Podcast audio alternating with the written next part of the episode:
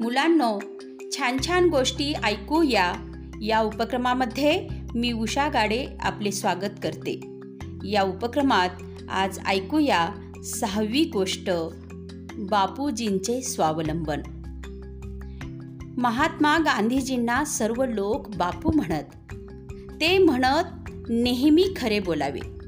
स्वतःची कामे स्वतःच करावी.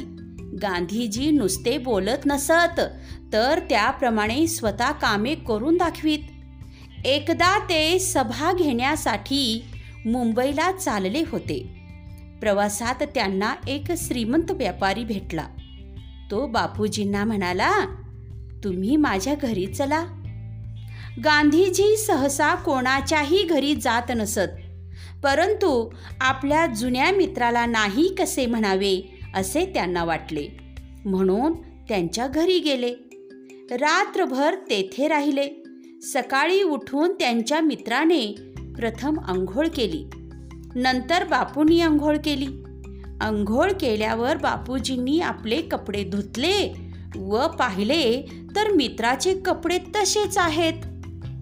त्याचेही कपडे धुतले. बाहेर मित्राने पाहिले तर बापूजींच्या हातात धुतलेले कपडे. मित्र म्हणाला तुम्ही हे काय केलेत? आमच्याकडे कपडे धुण्यासाठी कामवाली आहे.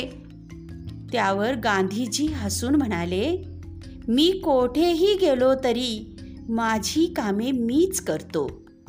शक्यतो कुणालाही त्रास देत नाही. स्वावलंबनाने कामे चांगली होतात. व सर्वांना वाटून दिली जातात. कुणालाही जास्त कष्ट करावे लागत नाहीत.